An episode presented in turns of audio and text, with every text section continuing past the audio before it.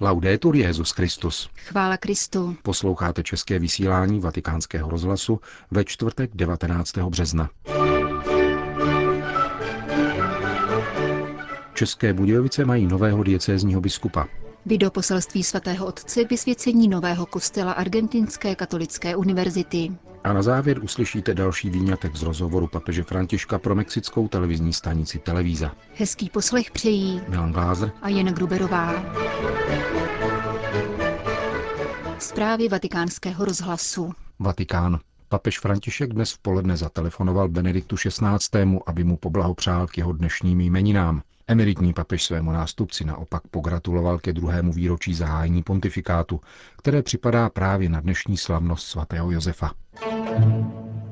Vatikán České Budějovice. Po více než roční sedisvakanci mají České Budějovice nového biskupa. Po dnešním papežském jmenování se jim stává monsignor Vlastimil Kročil, administrátor farnosti Veselý nad Lužnicí a interní vyučující katedry teologických věd České univerzity v Českých Budějovicích. Monsignor Kročil se narodil v Brně 10. května 1961. Emigroval do Itálie, kde vystudoval teologii na Římské papežské lateránské univerzitě. Kněžské svěcení přijal v roce 1994 v Českých Budějovicích. Doktorát z filozofie a teologie získal na Katolické univerzitě v Ružomberoku. V letech 1996 až 1997 byl kaplanem v Jindřichově Hradci. V současné době je duchovním správcem farnosti ve Veselí nad Lužnicí, diecézním referentem pro pastoraci a členem sboru poradců při Českobudějovickém biskupství. Na Teologické fakultě České univerzity vyučuje starokřesťanskou literaturu a nové směry v křesťanské spiritualitě.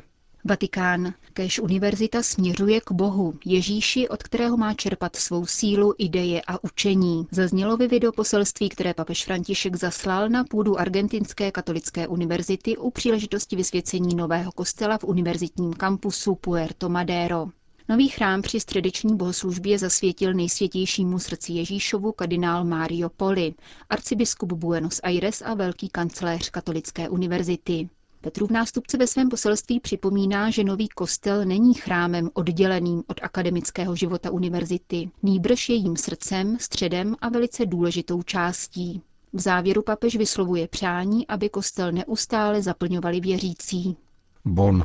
Německá konference vyšších řádových představených, která združuje mužské i ženské řehole a zastupuje 30 tisíc zasvěcených osob, vydala prohlášení k příští biskupské synodě, která se v říjnu tohoto roku bude zabývat problematikou rodiny. V textu, který byl v pondělí zveřejněn v Bonu a předán německé biskupské konferenci, německé řády požadují více milosedenství pro rozvedené katolíky, kteří vstoupili do nového manželství, podle řeholních představených by mohli takoví katolíci za určitých podmínek opětovně přistupovat ke svátostem.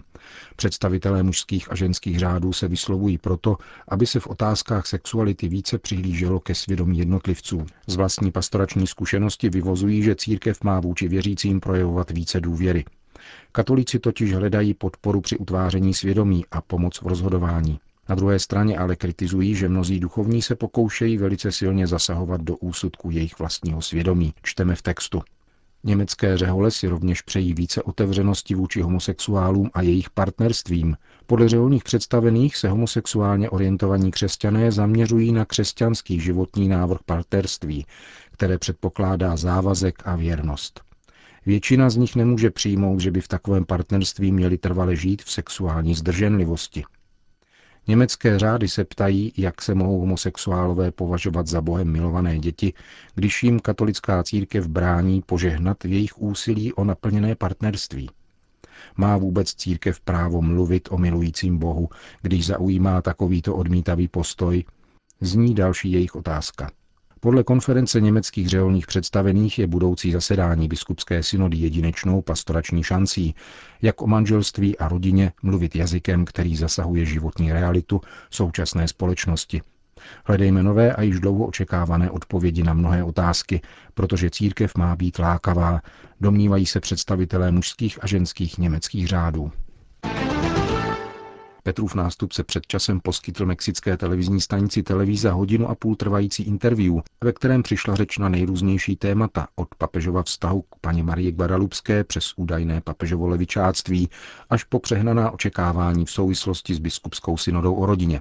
Otázky mexické žurnalistky Valentíny Alazrakiové se stočily také na osobní rovinu a na papežovi dojmy z prostředí římské kurie. Fakt, že se vám ve Vatikánu příliš nelíbilo, není tajemstvím. Nerad jste sem jezdil. Nyní, když jste tady dva roky, líbí se vám tu trochu více, anebo trochu méně? Ne, nejde jen o Vatikán, to je třeba objasnit. Myslím, že mým velkým pokáním jsou cesty. Nerad cestuji. Jsem velmi připoután ke svému domovu.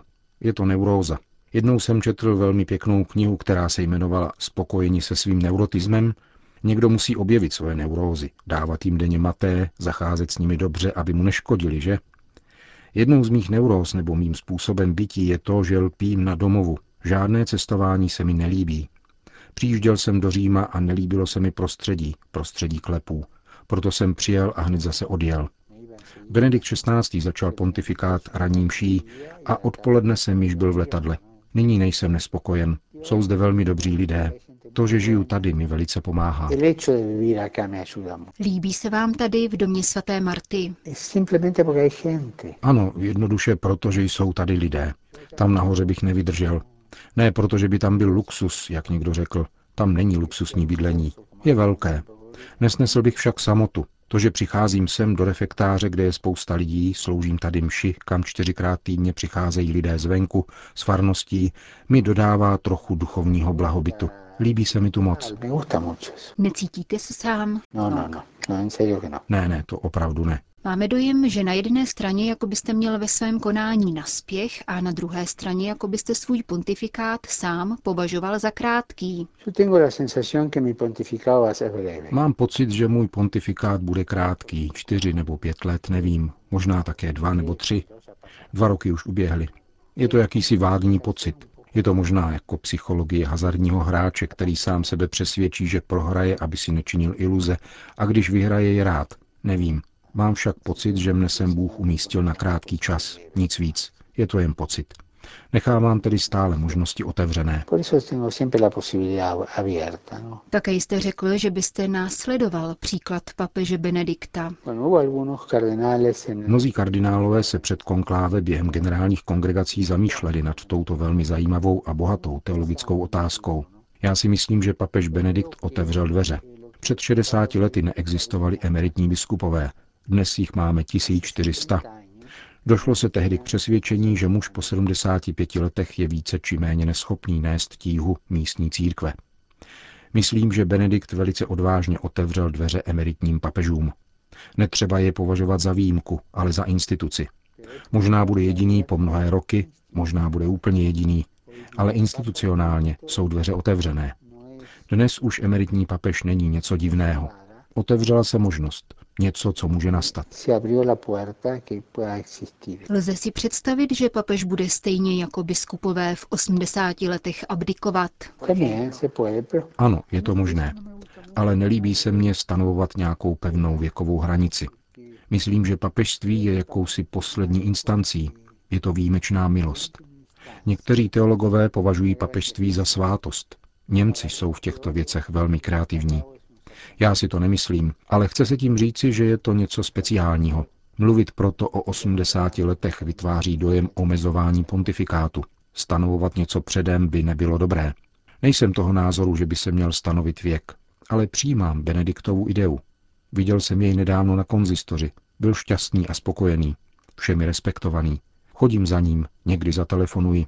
Jak jsem řekl, je to něco jako mít doma moudrého starce. Lze požádat o radu, je loajální až k smrti.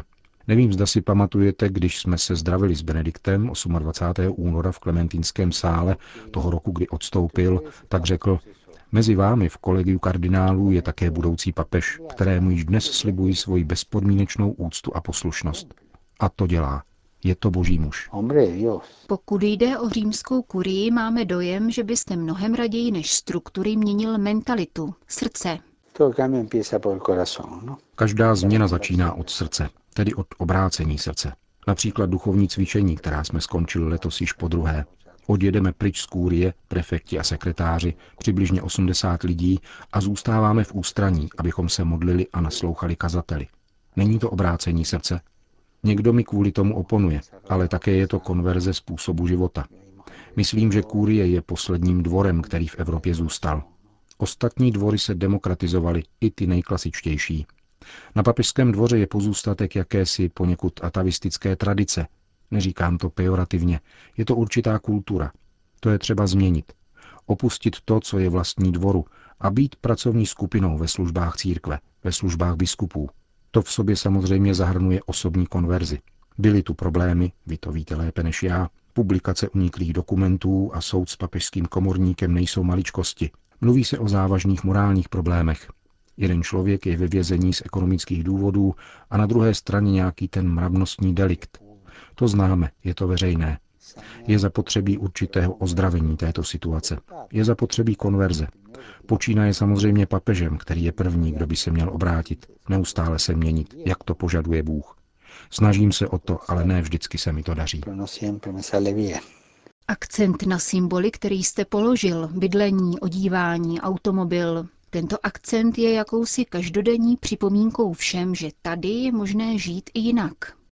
No ano, když jsem například po zvolení scházel dolů, byl tam jeden výtah a několik kardinálů.